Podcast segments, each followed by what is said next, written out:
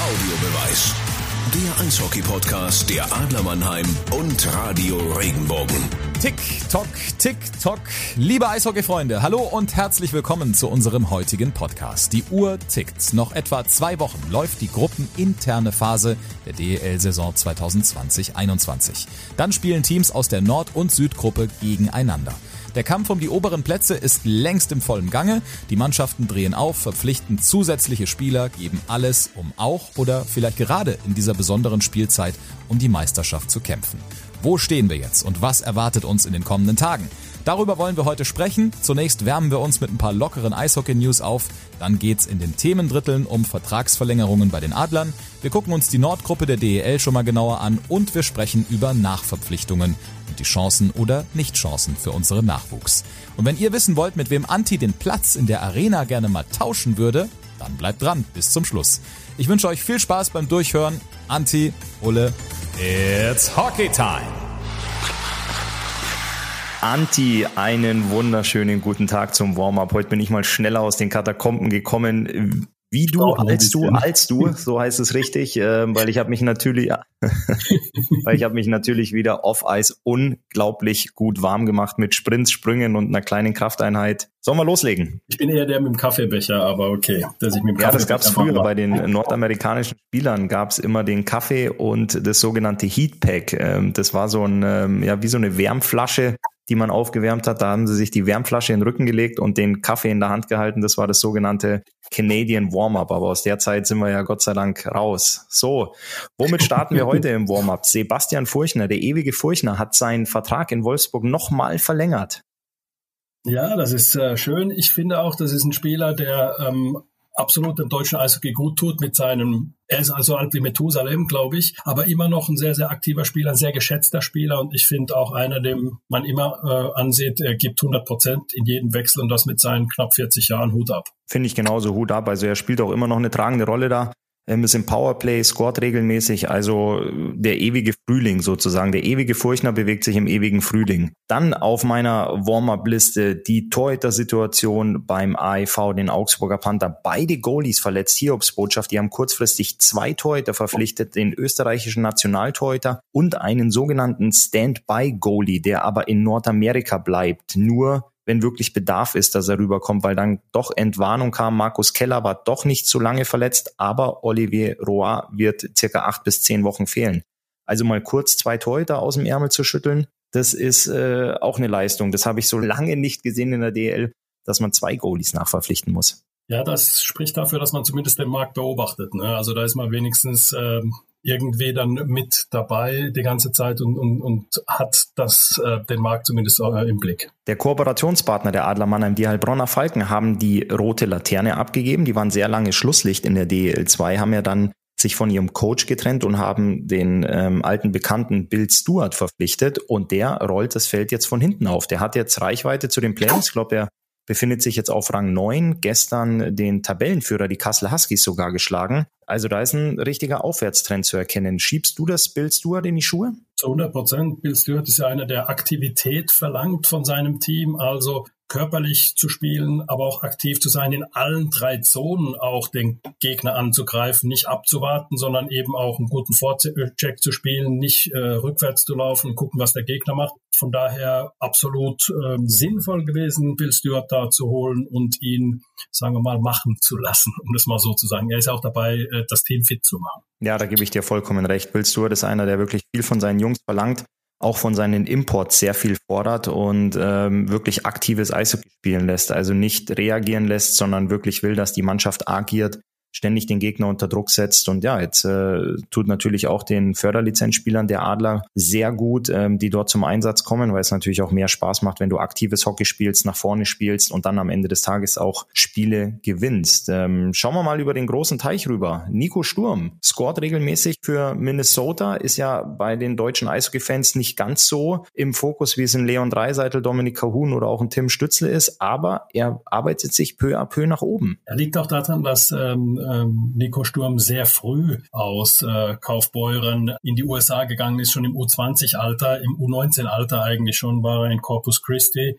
in der NAHL, also in der zweithöchsten äh, US-Liga und hat sich dann da hochgearbeitet, war in der Universität und jetzt dann von der Clarkson-Universität war er Kapitän und dann ist er ja dann nach ähm, Minnesota gegangen und äh, ja, hat dort in 16 Spielen jetzt vier Punkte, drei Tore gerade kürzlich geschossen. Also so kann es weitergehen aus deutscher Sicht, finde ich. Und dann müssen wir natürlich den Bogen spannen zu Tim Stützle. Inzwischen mehr als 0,6 Punkte pro Spiel in der NHL in der Rookie-Saison. Finde ich so schlecht nicht. Auf jeden Fall. Also er scoret regelmäßig, macht, äh, wie du schon sagst, äh, zuletzt fast jedes Spiel einen Punkt oder zwei. Also das ist was, äh, was sich sehen lässt. Und er ist, glaube ich, auch Rookie der Woche geworden. In einer sehr, sehr guten Reihe. Aber es macht Spaß, den, den jungen Burschen dazu zu sehen.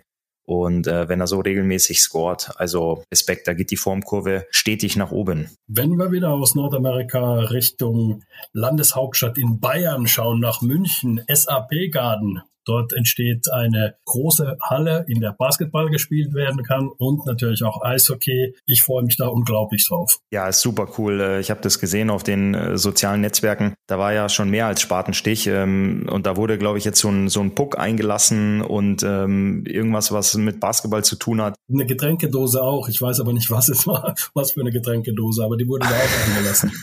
okay. Soll sich um ja, ähm, nee, es, es ist es ist echt klasse. Also das, das wird was, worauf sich der, der Eishockey-Fan und natürlich auch die Spieler sehr freuen können, wenn da eine, eine coole Multifunktionsarena in der Landeshauptstadt in Bayern entsteht. Dann habe ich noch eine Sache. Wir schauen uns Köln im zweiten Drittel ein bisschen näher an, aber eine Sache, die ich ganz interessant finde, ähm, da gab es ein paar Corona-Fälle in Köln. Die konnten dann auch nur mit einem Torhüter spielen, Hannibal Weizmann, weil plötzlich äh, Poggi nicht im Line-up war. Aber es wurde nicht gesagt, wer denn sich mit Corona angesteckt hat. Da konnte man dann eins und eins zusammenzählen. Ich finde, man könnte dann schon sagen, Mensch, unser Torhüter hat sich angesteckt, äh, Maury Edwards, der Verteidiger, hat sich angesteckt und noch zwei, drei andere.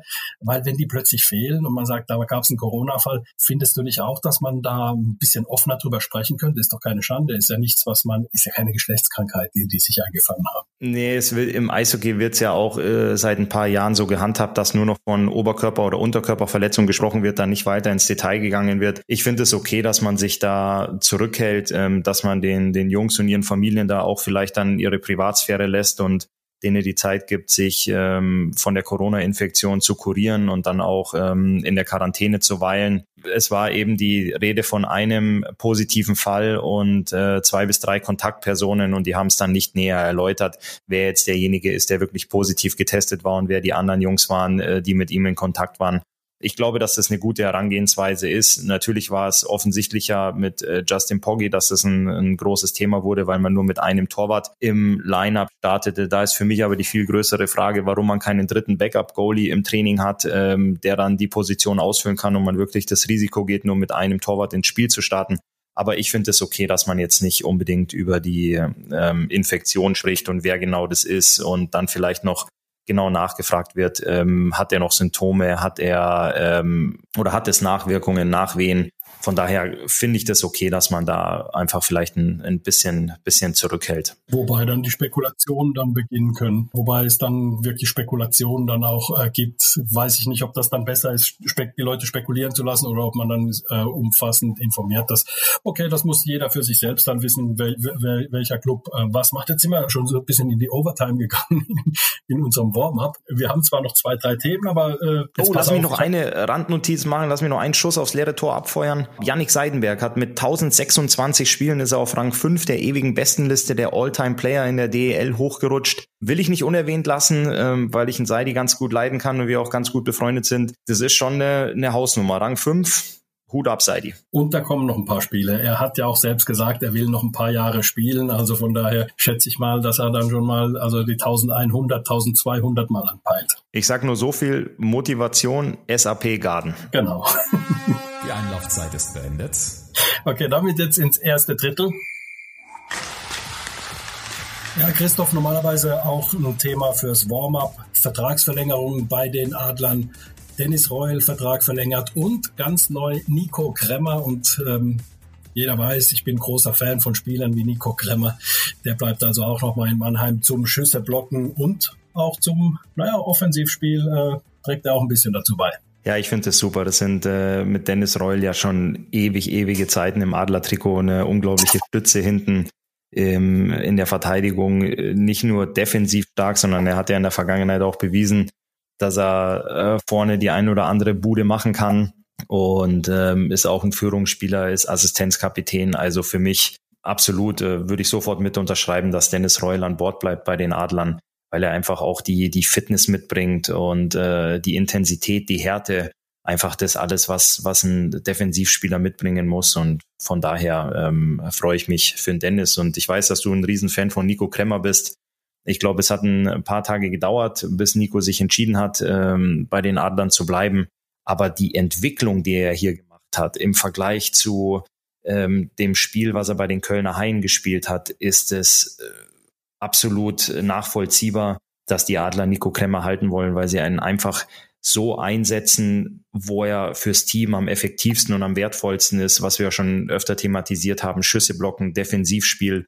Und es ist nicht nur eine Floskel im Eishockey, sondern es ist tatsächlich so, wenn du hinten deine Hausaufgaben machst, wenn du gut defensiv spielst, ergeben sich offensive Möglichkeiten. Und da hat Nico Kremer wirklich perfekt, dass er wirklich hinten seine Sachen macht, dass er gut aufräumt, sehr, sehr gut verteidigt. Und dann haben sich vorne für ihn ein paar Lücken aufgetan und er hat eiskalt zugeschlagen. Ich erinnere gerne an den unglaublichen Penalty, den er in Nürnberg gemacht hat, ähm, oder auch die, die Treffer, die er danach erzielt hat. Also Gratulation an die Adler zu dieser Vertragsverlängerung. Also zwei durchaus Verträge, die durchaus Sinn machen zu verlängern, definitiv. Da sind wir uns einig. Wenn wir angefangen hätten, da noch darüber zu diskutieren, ob das Sinn macht bei den beiden, dann ähm, wäre es, glaube ich, ähm, ja so ausgegangen, dass wir beide irgendwann ähm, aufgehört hätten mit, mit dem Podcast, weil, weil ähm, ja, das sind, glaube ich, No-Brainer, wie man äh, so schön neudeutsch sagt. Lass uns ganz kurz über die Adler in einem anderen Kontext sprechen, und zwar die letzten Spiele. Jetzt kommt was, wir haben keine Kasse, wo man äh, Sportfloskeln ähm, dann bezahlen muss mit äh, 5 Euro. Aber ich sag's mal so, äh, gute Teams finden einen Weg zu gewinnen, auch wenn sie nicht so gut spielen und äh, schlechte Teams beziehungsweise nicht so gute Teams finden einen Weg zu verlieren. Ich finde die letzten beiden Spiele, gerade wenn man das anschaut, in Nürnberg, die Adler zunächst mal, äh, 4 zu 3 gewonnen und eigentlich nicht so gespielt, wie man sich das vorstellt. Also durchaus dem Tabellenletzten der Südgruppe viel zu viel Raum gegeben, selbst viel zu unaktiv gewesen. Und das hat sich dann noch fortgesetzt beim Spiel dann zu Hause, dass man dann gewonnen hat mit 4 zu 2. In Nürnberg hatte man ja auch mit 4 zu 3 gewonnen, aber zu Hause dann nochmal mit 4 zu 2 und hat da auch streckenweise nicht gut genug gespielt, um, sagen wir mal, Spitzenteams zu besiegen. Aber Nürnberg hat es dann nicht geschafft. Ich sag mal, das, was die Adler liegen gelassen haben, haben die Nürnberger dann doch nicht aufgehoben. Ja, wenn du mit Floskel beginnst, dann möchte ich mich natürlich auch nicht lumpen lassen, mit einer einzusteigen ein gutes Pferd springt nur so hoch, wie es muss. Und ähm, wenn ich auswärts 4-3 gewinne, nehme ich drei Punkte mit. Und wenn ich zu Hause 4-2 gewinne, bleiben die Punkte auch da. Und ich bin selbst jahrelang am Eis gestanden und in der Kabine gesessen. Wenn du gegen eine Mannschaft spielst, wie sie in der Tabellensituation diese Saison die Nürnberg Ice Tigers sind, dann tust du dir selbst auch schwer, deine Top-Performance abzurufen. Weißt aber auch, dass du es kannst, wenn du in München spielst, wenn Ingolstadt kommt, wenn dann einfach die Top-Teams äh, zu Gast sind oder du auch vor Ort spielen musst. Und ähm, am Ende des Tages werden die Punkte zusammengezählt und da haben die Adler in beiden Spielen gegen Nürnberg ähm, die volle Punktzahl mitgenommen. Und deswegen bleibe ich dabei, Mund abwischen, weitermachen, die Arbeit erledigt, ähm, ob du 9-1 gewinnst oder ob du 4-3 gewinnst, du nimmst drei Punkte mit. Ähm, das Selbstvertrauen bleibt vorhanden, weil du einfach einen Sieg eingefahren hast. Das haben wir auch jetzt mit Sinan Aktak, der einen Doppelschlag gemacht hat, äh, mal Jungs gepunktet, die normalerweise nicht so auf dem Scoreboard auftauchen. Aber da zahle ich gerne mit dir ins Phrasenschwein ein. Ähm, die Adler haben ihre Hausaufgaben gemacht und am Ende des Tages wird nicht, nicht mehr verlangt. Ähm, René Corbet, der in Mannheim sehr, sehr bekannt ist, hat viele, viele Tore geschossen, die drei, vier Zentimeter hinter der Torlinie liegen geblieben sind. Und er hat auch immer gesagt, die Scheibe muss nicht hart im Netz hinten einschlagen, sondern sie muss nur die Torlinie überqueren, äh, weil am Ende des Tages oder am Ende der Saison wird nicht gefragt, ähm, wie schön deine Tore waren, sondern nur wie viele du gemacht hast. Und äh, dementsprechend, die Adler haben sechs Punkte mitgenommen aus den beiden Spielen gegen Nürnberg. Und von daher denke ich, wird es wenige Leute geben, die unzufrieden sind oder ähm, sauer sind über die Performance. Es beginnt die letzte Spielminute im ersten Drittel. Dann werde ich dazu sagen, froh zu sein bedarf es wenig, denn wer froh ist, ist ein König. Also man muss nicht viel machen, um unterm Strich äh, froh zu sein und eben dann diese Spiele äh, heimzufahren. Da gebe ich dir recht. Also es ist oftmals sagt man ja, Mensch, ein Warnsignal, wenn man äh, gegen, gegen jemanden knapp gewinnt, gegen den man eigentlich vom Spielverlauf her deutlicher gewinnen müsste. Einfach, die Adler haben es ja im letzten Spiel auch nicht geschafft, immer oder phasenweise nicht geschafft, aus der eigenen Zone richtig rauszukommen, weil Nürnberg da wirklich auch Druck machen konnte, einen guten Vorcheck eigentlich da hatte. Und ähm, das waren vielleicht die Adler auch ein bisschen, ähm, ja, waren sie vielleicht ein bisschen überrascht, dass die Nürnberger dann doch ähm, glauben, Punkte holen zu können aus, aus Mannheim. Und dann haben sie dem aber dann doch noch einen Riegel vorgeschoben, dank Sinan Akta vor allem auch, der da seine zwei Tore unter anderem Wraparound gemacht hat, also einen Bauerntrick gemacht hat. Das war ähm, wirklich schön anzuschauen. Trotzdem, äh, wie du sagst, glaube ich auch, dass die Adler, wenn es drauf ankommt, wenn es gegen Ingolstadt, das haben sie auch gezeigt, wenn es gegen Ingolstadt geht, wenn es gegen München geht, dann sind sie da und können dann auch den Gegner beherrschen. Also das muss man auch ganz klar sagen, dass äh, gegen München momentan die Spiele, die gespielt worden sind, die Adler auch gezeigt haben, Mensch, wir sind die Adler, wir sind Tabellenführer und ihr nicht. Das ist richtig, wenn du dir wirklich deiner eigenen Stärke bewusst bist, und äh, jederzeit nochmal eine Schippe drauflegen kannst, ob das jetzt ähm, ist, wenn es vom zweiten ins letzte Drittel geht oder wenn du dich dann individuell auf den Gegner einstellen kannst und dann wirklich sagen kannst, okay, heute müssen wir noch mal ein bisschen mehr abrufen, dann ist das schon eine, eine besondere Qualität innerhalb der Mannschaft, wenn es dann auch funktioniert. Aber das tut's ähm, aktuell bei den Adlern, dass sie da wirklich fast jedes Mal die maximale Punktzahl mit rausnehmen. Und von daher gibt's glaube ich, wenig Grund äh, zur Besorgnis. Dann lasst uns ins zweite Drittel gehen. Beginnen wir das zweite Drittel und da schauen wir uns mal, das zweite Drittel nutzen wir ja immer für den Blick in die Liga. Lass uns zwei Teams anschauen, Köln und Wolfsburg. Zunächst mal, wenn man sich die Nordgruppe anschaut, sieht man, dass es da sehr eng ist. Bremerhaven auf Platz zwei mit 34 Punkten, Stand heute. Heute ist Mittwoch, der dritte, dritte. Und dann Iserlohn mit 31 Punkten. Also drei Punkte nur zwischen zwei und fünf. Die Kölner liegen ein bisschen drunter. Die schauen wir uns ein bisschen näher gleich an. Also alle haben noch grundsätzlich Chancen, in die Playoffs zu kommen, außer Krefeld. Wie du es angesprochen hast, in der Nordgruppe ist es unglaublich eng. Äh, du hast es erwähnt, 34 Punkte Bremerhaven auf Rang 2 und dann geht's mit 32 Wolfsburg 31, Düsseldorf 31, Iserlohn 27, Köln. Also da ist es wirklich un unglaublich eng. Ähm, das macht die Gruppe sehr, sehr spannend von der Tabellenkonstellation her. Wir waren uns aber auch schon mal einig, dass die Südgruppe von der Qualität ein bisschen besser ist, von der, von der, von den Leistungen der Teams. Aber in der Nordgruppe wird wirklich ziemlich verbissen um, ähm, ja, um den sogenannten Strich gekämpft, also um unter die Top 4 zu kommen. Und ähm, Jetzt, wenn dann demnächst ähm, Gruppen über Kreuz gespielt wird, wie die Jungs aus der Nordgruppe sich im Süden schlagen werden und wer dann ähm, vielleicht seine sogenannte Heimstärke nutzt, um auch mal einen großen ärgern zu können, um die nötigen Punkte dann einzufahren. Dann schauen wir uns mal erst Wolfsburg an, bevor wir uns äh, Köln anschauen. Wolfsburg acht Spiele in Folge gewonnen und ich muss äh, sagen, selbst Spiele, sie hatten ja ein bisschen Probleme in die Saison reinzukommen, haben einen Schritt vorgemacht, zwei zurück, wieder zwei vor, also ein bisschen auf der Stelle getreten und haben da auch äh, spielerisch dann auch manchmal nicht so ganz überzeugt, aber man hat eine Entwicklung sehen können. Das fand ich ganz interessant. Also ich finde das immer interessant, wenn man eine Entwicklung sieht bei Mannschaften und die haben einen Namen, der mit Sicherheit auch dafür steht, dass sie eben da ähm, in die richtige Richtung gehen, nämlich die Verstärkung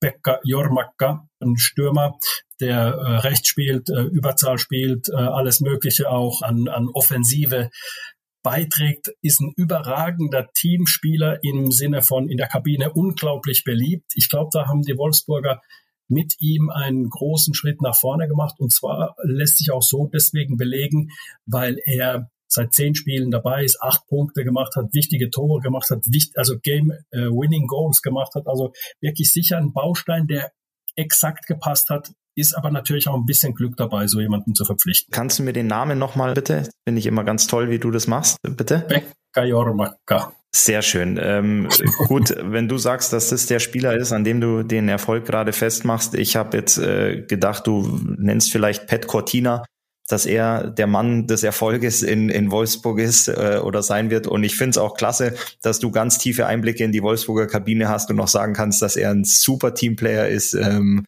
der da für gute, für gute Stimmung sorgt ich wusste gar nicht, wo du überall nein, nachmittags rumreist.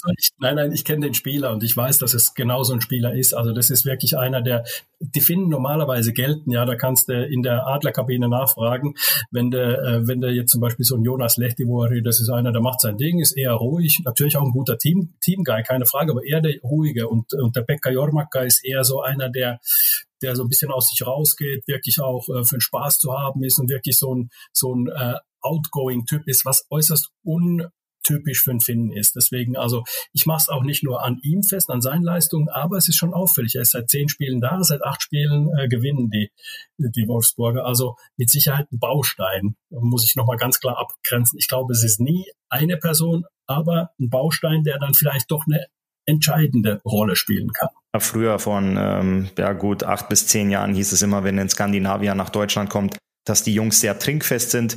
Heute sind sie ruhig oder gute Teamplayer, aber das musst du jetzt oder darfst du bitte unkommentiert lassen, Anti. Ähm, nee, der Aufwärtstrend, den du eben angesprochen hast, ist äh, definitiv erkennbar äh, bei dem bei dem Team aus Wolfsburg. Also die haben auch schon gutes Hockey gespielt äh, zu Beginn der Saison, wo du gesagt hast, dass sie vielleicht ein bisschen auf der Stelle getreten sind aber sie haben immer offensives Eishockey gespielt. Ähm, das, was wir eben auch im Warm-up mit Heilbronn angesprochen haben. Sie haben den Gegner früh unter Druck gesetzt. Sie haben eine gute Laufbereitschaft an den Tag gelegt, in jedem Spiel wirklich ähm, viel, viel Schlittschuh zu laufen. Und wenn du agierst, bist du immer so ein bisschen auf den Zehenspitzen unterwegs, also bereit auch den Sprung nach vorne zu wagen, als wenn du ähm, auf, den, auf den Fersen stehst. Ähm, dann drohst du immer oder läufst du Gefahr, nach hinten zu kippen. Und ähm, da ist Wolfsburg ähm, ja echt die Mannschaft der Stunde mit, mit acht Siegen in Folge. Im Gegensatz äh, auch zu meinem alten Team aus dem Rheinland, den Kölner Haien, die da wirklich aktuell ein bisschen auf den Fersen stehen und drohen, äh, nach hinten zu kippen. Ja, welche Gründe siehst du da? Also die haben ja ähm, die letzten drei Heimspiele tatsächlich von neun möglichen vier geholt und Gegner waren mit Iserlohn Konkurrent um den vierten Platz, wenn man es mal so sagt, und dann Krefeld, gut, die Krefelder haben wir schon ein paar Mal thematisiert, die äh, große Probleme haben, Schritt zu halten ähm, in den Spielen, haben 0,6 Punkte pro Spiel. Das ist mm, gelinde gesagt nicht besonders viel.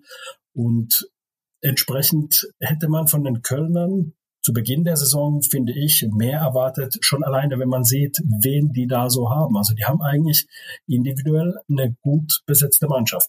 Also ich will jetzt mal konkret die letzten drei Spiele rauspicken. Du hast es angesprochen, zweimal gegen Krefeld äh, und einmal gegen Iserlohn und das alles zu Hause in der Lanxess Arena.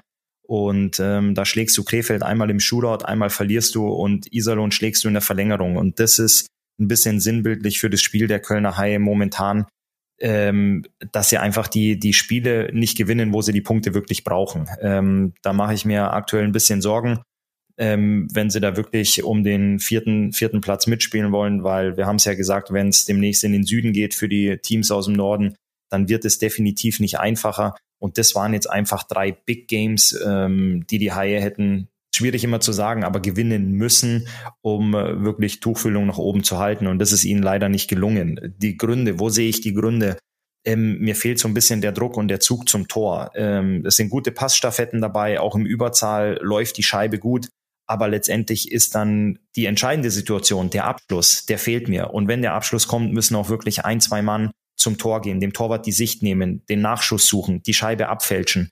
Und äh, da fehlt mir im Moment ein bisschen die Bereitschaft der Jungs, äh, vielleicht auch mal sich einen blauen Fleck abzuholen, wenn man den Puck mal abkriegt oder wenn man den Crosscheck von einem Verteidiger vom, äh, vom Tor einstecken muss, um vielleicht dann am Ende auch mit einem, mit einem Tor da oder mit einem Erfolg dabei rauszugehen. Das ist im Moment das bei den Kölner Haien nicht wirklich dieser Wille zum Tor zu gehen, dieses Tor schießen zu wollen. Es beginnt die letzte Spielminute im zweiten Drittel.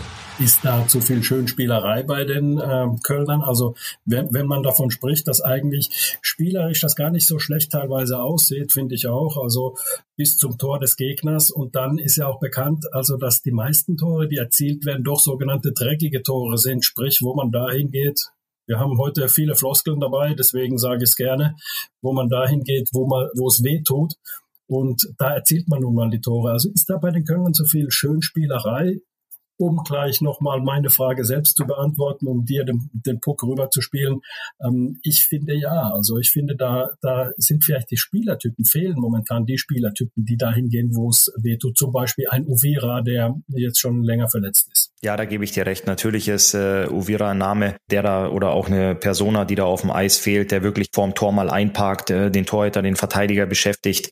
Ähm, aber es ist ja immer so, wenn, wenn einer ausfällt, muss ein neuer diese Rolle füllen. Und ähm, da sehe ich momentan keinen und da bietet sich keiner an oder stellt sich einer selbst ins Rampenlicht oder ins Schaufenster, um auch zu sagen, hey, dann übernehme ich jetzt die Rolle und park da ein. Und ähm, ja, das ist wirklich, ähm, wie du schon gesagt hast, ein bisschen Schönspielerei. Die Scheibe läuft gut, die Pässe kommen gut an, aber am Ende des Tages geht's halt darum, ähm, Tore zu erzielen, zum Tor zu ziehen und dann auch danach zu setzen. Und das ist momentan einfach nicht da bei den Haien. Also drücken wir mal die Daumen. Äh, es wird äh, zumindest interessanter, ich sag's mal, ähm, es ist ein Fünfkampf zwischen Bremerhaven, Wolfsburg, Düsseldorf, Iserlohn und Köln. Die sind alle noch im Rennen. Also Köln, das Gute für Köln ist ja, die sind ja noch im Rennen. Da gibt's genug Spiele, aber sie müssen ja Spiel in Ordnung bringen. Das ist, äh, das ist die Prämisse, um dann eben bei den Playoffs dann mit dabei zu sein.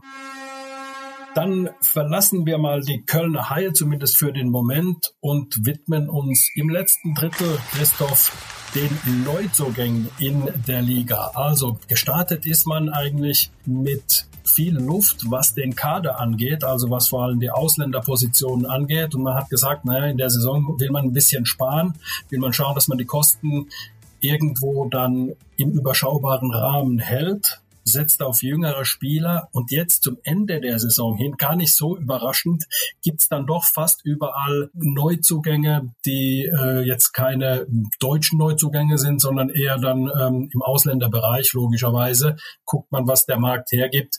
Überrascht dich das? Mich überrascht es sehr, weil ähm, am Anfang ja oft die Rede vom Budget war, ähm, dass die Teams wirklich das Geld zusammenkratzen müssen, um in die Saison zu starten.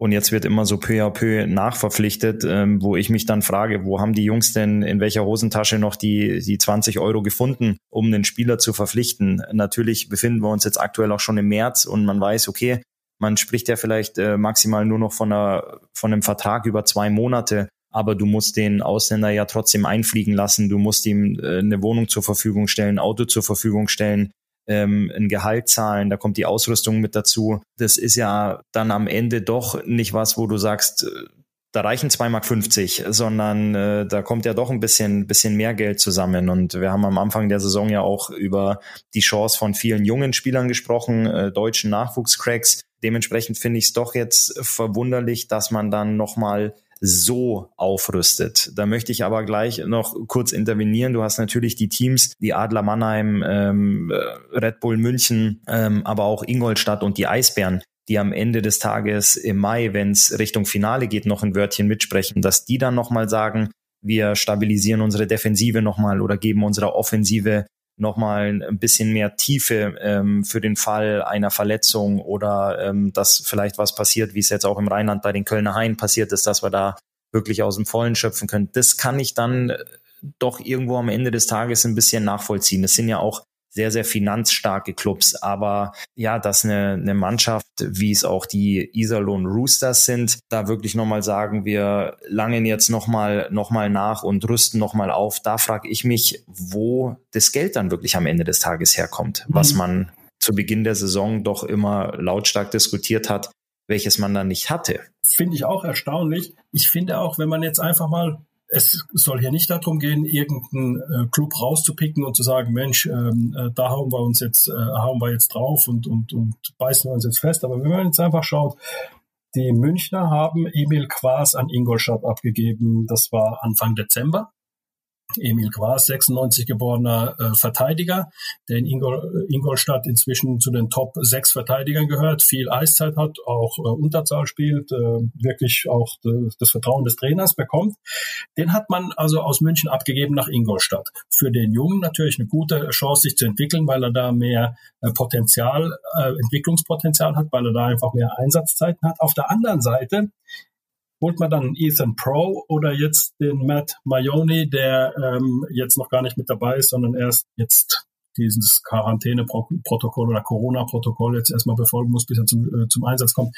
Wundert mich das dann äh, schon ein bisschen, dass man eben, sagen wir mal, nicht sagt, okay, diese Saison, alle haben davon gesprochen, diese Saison, da machen wir jetzt einfach mal eine Saison draus, wo wir jungen Spielern dann auch die Möglichkeit geben. Es gibt keinen Abstieg und die wurde zumindest am Anfang gesagt, diese Corona-Saison, naja, Meister in der Corona-Saison zu werden, vor allem wenn es dann tatsächlich diese Best of Three in den äh, Playoffs gibt, ja, ist nicht ganz so attraktiv. Also wir opfern in Anführungszeichen die Saison für junge Spieler, ist aber dann doch nicht unterm Strich passiert. Und ich sage das wertfrei, also ich sage das auf alle Fälle wertfrei. Also ich verstehe auch, dass, äh, dass es hier nicht eine Entwicklungsliga ist, die DEL, dass, dass man hier nicht sagt, okay, wir müssen so viel wie möglich junge Spieler spielen lassen, aber das, was man sich vorgenommen hat, hat man dann doch nicht ganz einhalten können oder wollen. Da gebe ich dir auch recht. Natürlich ähm, solidarisiert man sich am Anfang auch mit den anderen Teams und ähm, sagt dann natürlich, wir machen dieses Jahr, fahren wir das auf Sparflamme und versuchen die Saison so gut wie möglich äh, rumzubekommen, auch natürlich mit dem Wissen im Hinterkopf, es gibt keinen Absteiger, aber dann, wenn die Saison ins Rollen gekommen ist, ähm, und dann auch die Ergebnisse da waren oder auch vielleicht die Ergebnisse nicht da waren, die man sich erhofft hat,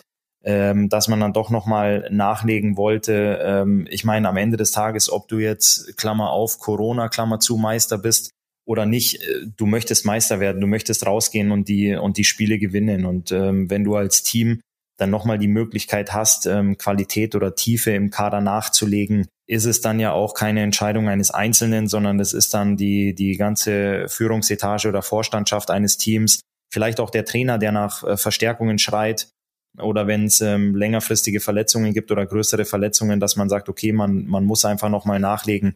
Vielleicht um dann auch den, den Bogen ein bisschen dahin zu spannen, dass man sagt, natürlich habe ich junge Spieler und ich habe gesagt, ich schmeiße ins kalte Wasser. Aber wenn ich einen jungen Spieler ins kalte Wasser schmeiße, ähm, natürlich kann der schwimmen aber kann der dir am Ende des Tages ähm, auch jedes, jedes Spiel gewinnen? Die müssen sich ja auch entwickeln, ähm, dahingehend, dass sie vielleicht mal, mal vier Minuten, sechs Minuten, acht Minuten oder dann auch am Ende des Tages mal zehn oder zwölf Minuten Eiszeit kriegen. Das ist alles ein Lernprozess und ähm, wenn ein Team oder eine ganze Organisation sich dahingehend dann entscheidet und sagt, wir legen nochmal nach in der Defensive oder in der Offensive, wir haben das nötige Geld, und wir sehen das als notwendig an, ähm, da nochmal drauf zu packen. Ja, dann können wir als Außenstehender mit den Händen wedeln oder intervenieren oder auch sagen, dass es, ähm, dass wir da lieber den jungen deutschen Spieler gesehen hätten, um in die Rolle zu schlüpfen. Aber wenn das äh, Team oder die Organisation so entscheidet und dem Wunsch des Trainers nachkommt, können wir da, sind uns da auch die Hände gebunden. Im Umkehrschluss muss man auch sagen, man sieht ähm, anhand vom ERC Ingolstadt dieses Jahr von der Qualität her wirklich sehr, sehr gute Ausländer in der Liga zu einem günstigen Preis, die man unter normalen Umständen wahrscheinlich nicht hätte bezahlen können. Das führt mich dann äh, noch zu äh, der abschließenden Frage hier im letzten Drittel, beziehungsweise abschließendes kleines Thema hier im letzten Drittel. Was fehlt denn den jungen Spielern? Natürlich gibt's äh, so ich nenne sie mal die Ausnahmetalente, die ein bisschen äh, rausscheinen, zum Beispiel Team Wohlgemut in Ingolstadt, den ja ähm, Mannheim verpflichtet hat für nächste Saison. Da gibt's so äh, den einen oder anderen, ich nehme den jetzt einfach mal exemplarisch als äh, jungen, jungen Spieler, der jetzt wirklich auch eine Stütze in der Mannschaft ist, auch Überzahl spielt, auch zeigt, dass er auch in der Crunch-Time spielen kann. Was fehlt denn so dem durchschnittlichen jungen DEL-Spieler unter 23, dass er eben noch nicht da spielen kann, wo man ihn als Fan auch gerne sehen würde, äh, dass man da spielt. Ja, es ist zum einen natürlich die körperliche Entwicklung. Wenn du aus dem deutschen Eishockey-Nachwuchs kommst, sagt man so schön, da spielen Kinder gegen Kinder. Und ähm, wenn aber ein junger Spieler hochkommt, dann spielen auf einmal, spielt auf einmal ein, ein Kind gegen Männer. Das ist natürlich das eine, um das Ganze mal ein bisschen bildlich zu untermalen. Wenn du in der körperlichen Entwicklung auch noch bist, mit 17, 18, 19 äh, bisher im deutschen Eishockey-Nachwuchs gespielt hast, in der DNL und äh, dem Spiel dort wirklich deinen Stempel aufdrücken konntest und dann wechselst du plötzlich nach oben und stehst einem David Wolf, Matthias Plachter oder auch einem Dennis Reul gegenüber, dann kann es halt auch mal sehr schnell sehr dunkel werden, ähm, in Form von, dass du ganz schön hart gegen die Bande gecheckt wirst. Und in, in der deutschen Eishockey-Liga ist das Tempo einfach höher, die Qualität ist sehr gut. Das heißt, du hast im Umkehrschluss weniger Zeit und auch weniger Platz als ähm, was du was du im Nachwuchs-Eishockey oder vielleicht auch in der DL 2 oder in der Oberliga hast.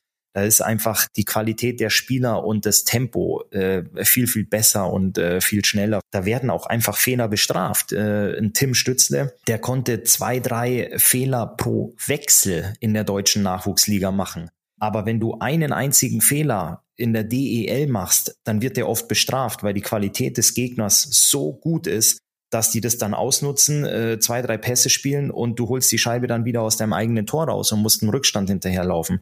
Und das ist dann einfach was, was ich eben auch als Lernprozess bezeichnet habe. Da gehört zum einen die körperliche Entwicklung und das tägliche Training neben der Eisfläche dazu und auch einfach die Erfahrung in jedem Spiel, die du sammelst, wo du mal einen Fehler machst, die Scheibe nicht aus einem eigenen Drittel bringst, ähm, eine Scheibe vorne nicht über die blaue ins gegnerische Drittel reinchippst oder tief schießt, um cleverer zu wechseln. Das sind einfach Prozesse, die ein junger Spieler durchlaufen muss, wo er auch einfach mal Misserfolge erlebt, vielleicht auch mal einen Anschiss vom Trainer bekommt, sich das Ganze dann am nächsten Tag aber nochmal im Video anschaut, analysiert und so lernst du. Und ähm, du kannst als Coach keine Erfahrung ähm, den Spielern beibringen oder Erfahrung einflößen, sondern die müssen sie selber sammeln. Und deswegen haben junge Spieler einfach, die, die brauchen viel Spielpraxis, die müssen Fehler machen dürfen und die brauchen Zeit, um sich dahingehend zu entwickeln, wirklich auch ein, ein sogenannter Keyplayer oder ein Schlüsselspieler in der DEL zu werden, um dann auch in entscheidenden Situationen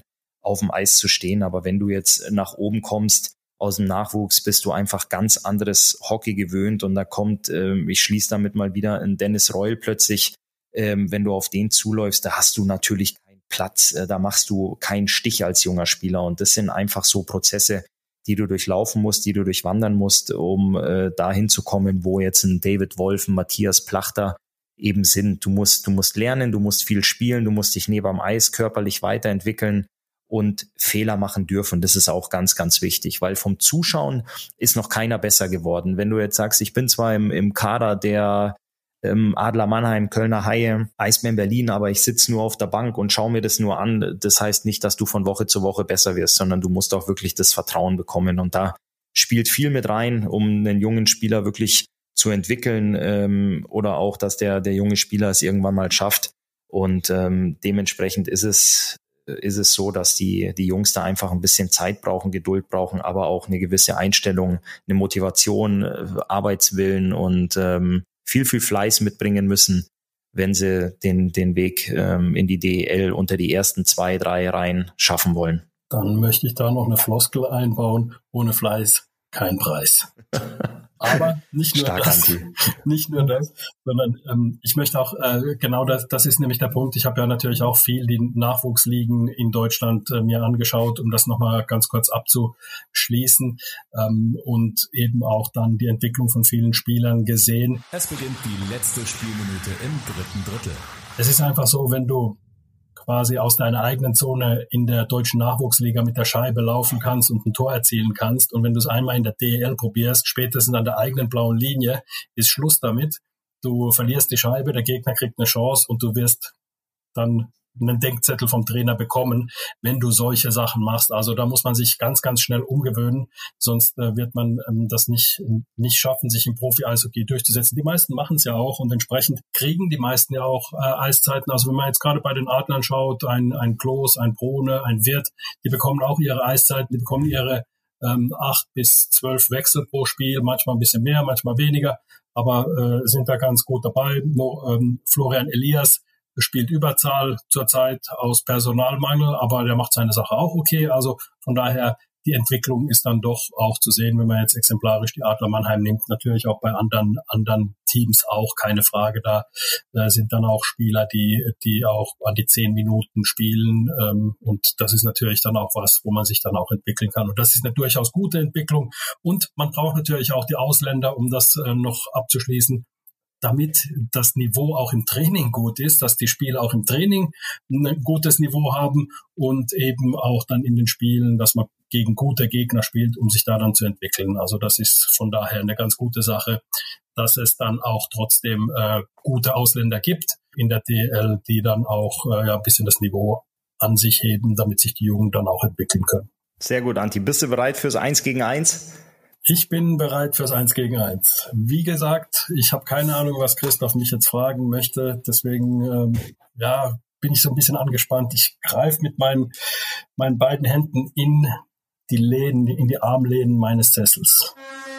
Ende der regulären Spielzeit. Anti, nein, heute ist, äh, ich habe da, gestern bin ich mal in mich gegangen, ich habe, äh, mir sind fünf oder sechs Fragen eingefallen, aber ich darf dir ja nur eine stellen, freue mich aber riesig darauf und ähm, du hast ja wahrscheinlich, wenn du äh, an normalen Spieltagen, man stelle sich vor, man möge sich zurückerinnern, die Arena ist voll, ähm, Leute sind da, die Arena ist beleuchtet äh, und mit vielen Fans gefüllt bis auf den letzten Platz. Du hast ja wahrscheinlich diesen Access All Areas äh, Ausweis um den Hals baumeln. Du hast ja Zugang äh, in jeden möglichen Winkel der Arena. Warst schon unten am Sprechertisch gesessen, bist aber oft oben auf deinem Komplatz ähm, von, von Radio Regenbogen, um eben die Leute zu Hause vor den, vor den Funkgeräten zu entertainen und zu unterhalten. Aber wenn du einmal deinen Blickwinkel bei einem Adlerspiel tauschen könntest, einmal den Platz tauschen dürftest, mit wem würdest du gerne mal den Platz in der Arena eintauschen?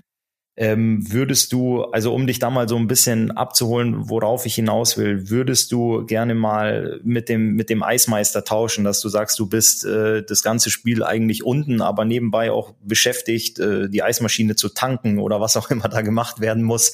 Oder würdest du mal wirklich gern mitten im Fanblock stehen, um das aufzusaugen? Wärst du vielleicht der Mann an der Schranke am VIP-Parkplatz, dass du weißt, ähm, was für Logenpartner kommen hier eigentlich rein und äh, sind die freundlich, sind die nett? Oder würdest du vielleicht gern mal zwischen den Spielerfrauen sitzen und mal äh, zuhören, was da so getuschelt wird und wer sich da in der Drittelpause den Lippenstift nachzieht? Ähm, also mit wem würdest du gerne mal bei einem Adlerspiel den Blickwinkel tauschen und wo würdest du gern mal so ein, so ein Spiel verbringen? Kann natürlich positiv sein, aber auch, wo du sagst, das muss bestimmt nicht so schön sein, nach dem Spiel die Kabine feucht durchzuwischen, wenn da die stinkenden Schlittschuhe am Platz hängen. Ähm, aber ich würde es trotzdem gern mal machen, um mal zu sehen, wie diese Person ähm, den Spieltag so verbringt? Eine vielschichtige Frage, die ähm, auch natürlich, während du sie gestellt hast, äh, bei mir viele Sachen aufgeworfen hat. Äh, interessant ist, dass du irgendwann den Parkplatzwärter äh, ins Spiel gebracht hast, weil das wäre meine erste Antwort gewesen und zwar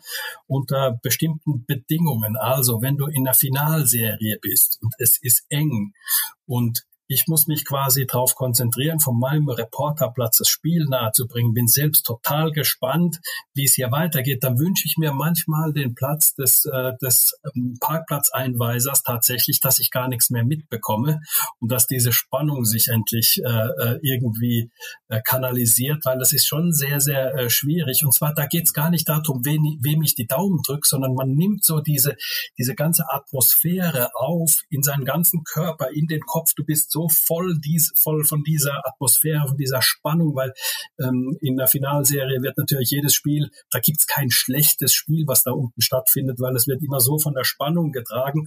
Und manchmal ist mir das fast ein Tick zu viel und ich müsste mich kurz irgendwie raus, müsste die Beine vertreten. Da wäre ich gern der Parkplatzwärter, der gar nichts mitbekommt und dann irgendwie sagt, naja, ist es vorbei, wie ist es denn ausgegangen? Das ist der eine Punkt. Der andere Punkt, ähm, bei den Spielerfrauen aus dem, dem Blickwinkel, nee, da äh, ist es, weil ich absolut nicht der Typ von Klatsch und Tratsch bin. Also das interessiert mich überhaupt nicht, wer, wer was wie macht. Was mich interessiert immer ist nur, ob es den Leuten gut geht. Zum Beispiel, ich weiß ja, dass wenn eine Spielerfrau schwanger ist, äh, gibt es ja zwei gerade, die ähm, hochschwanger sind, die von Jonas Lehtivori und die von äh, Ben Smith.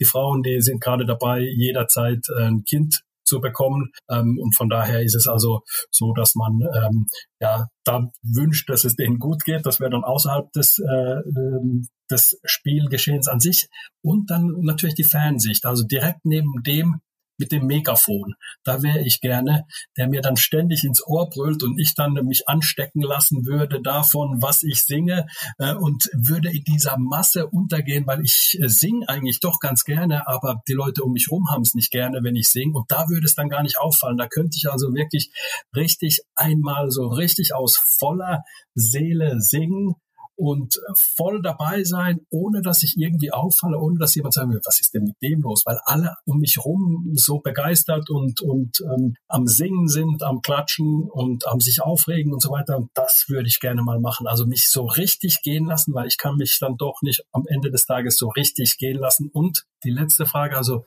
die Kabine äh, feucht durchwischen. Nee, das definitiv nicht. Das würde ich nicht gern haben. Eismeister, warum nicht? Eismeister wäre auch mal nicht schlecht. Aber ich glaube, da direkt neben dem Megafon in der Fankurve, in der Nordwestkurve, das wäre so mein Platz, äh, wo ich sagen würde, da würde ich gerne mal so tauschen und genau da sein und aus mir rausgehen. Und ich habe schon vermutet, du antwortest äh, damit, dass du gern der Pappaufsteller wärst, der aktuell die Arena-Plätze füllt und es dir eigentlich völlig egal ist, wo du platziert wirst, wo du abgestellt hin wirst oder auf welchem Platz du bist. Hauptsache, du bist in der Arena. Also das wäre, glaube ich, meine Antwort gewesen, dass ich einfach nur der Pappaufsteller sein möchte und äh, am Ende des Tages dabei bin, auf welchem Platz und von welchem Blickwinkel, wäre mir dann egal. Und du musst ja dann keine Gedanken mehr machen, was du anziehst, sondern du bist einfach da bekleidet und mit einem lachenden Gesicht äh, auf ein Stück Pappe gedruckt und äh, bist aber immer dabei, gut gelaunt. Ja, also ich bin ja fast wie ein Pappaufsteller, wenn du, wenn du einen Pappaufsteller so äh,